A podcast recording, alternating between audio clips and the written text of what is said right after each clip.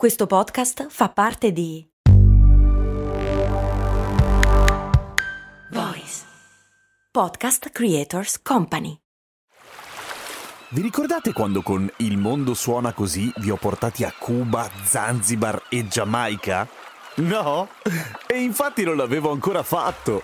Per fortuna è uscita la nuova stagione di Il mondo suona così, il podcast di viaggi dove vi porto in giro per il pianeta tirandovi per le orecchie. Nel senso che sei arrabbiato? Ma no, nel senso dei suoni, capito? Orecchie, udito. Ah, ho capito. Sei simpatico. Il mondo suona così, una produzione voice in collaborazione con Eden Viaggi. Le bibite diet sono cancerogene oppure no alla fine?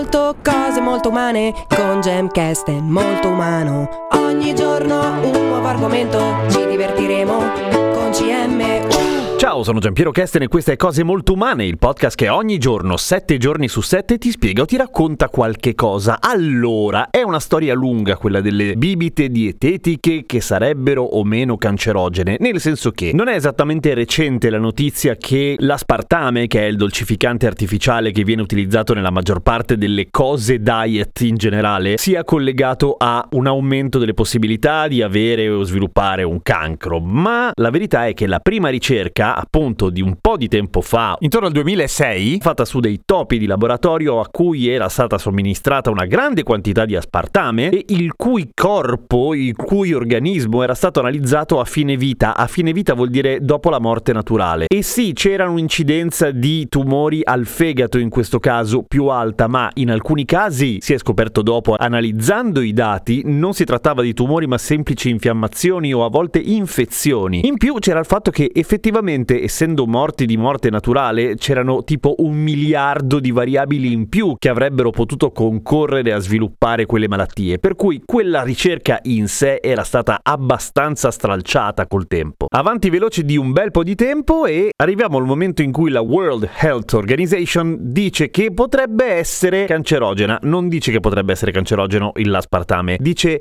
possibilmente cancerogeno. E quindi verrebbe un attimo da cagarsi addosso se consumi bibite dietetiche, tipo me. Ma anche a questo giro c'è un grossissimo ma, per fortuna, cioè intanto il dosaggio. Una nuova ricerca sempre su dei ratti, questa volta fatta un po' con tutti i crismi delle ricerche sui ratti che ahimè prevedono la morte per eutanasia, del, la morte per morte alla fine del ratto, ha di nuovo dimostrato un possibile collegamento con lo sviluppo di tumori e il consumo di aspartame. Ma attenzione, se l'organismo che negli Stati Uniti, visto che la ricerca è stata fatta lì, pone il limite di sicurezza di consumo diario di aspartame per un umano medio dell'equivalente di 18 lattine di bibita diet, quindi una quantità abbastanza oggettivamente bestiale, insomma, ai ratti veniva somministrata l'equivalente per un umano di 26 lattine di diet qualcosa, cioè una cifra francamente un po' fuori dal comune, per usare un eufemismo, nel senso che nessuno si beve 26 lattine di bibita al giorno, anche perché prima ti esplode lo stomaco di rutti,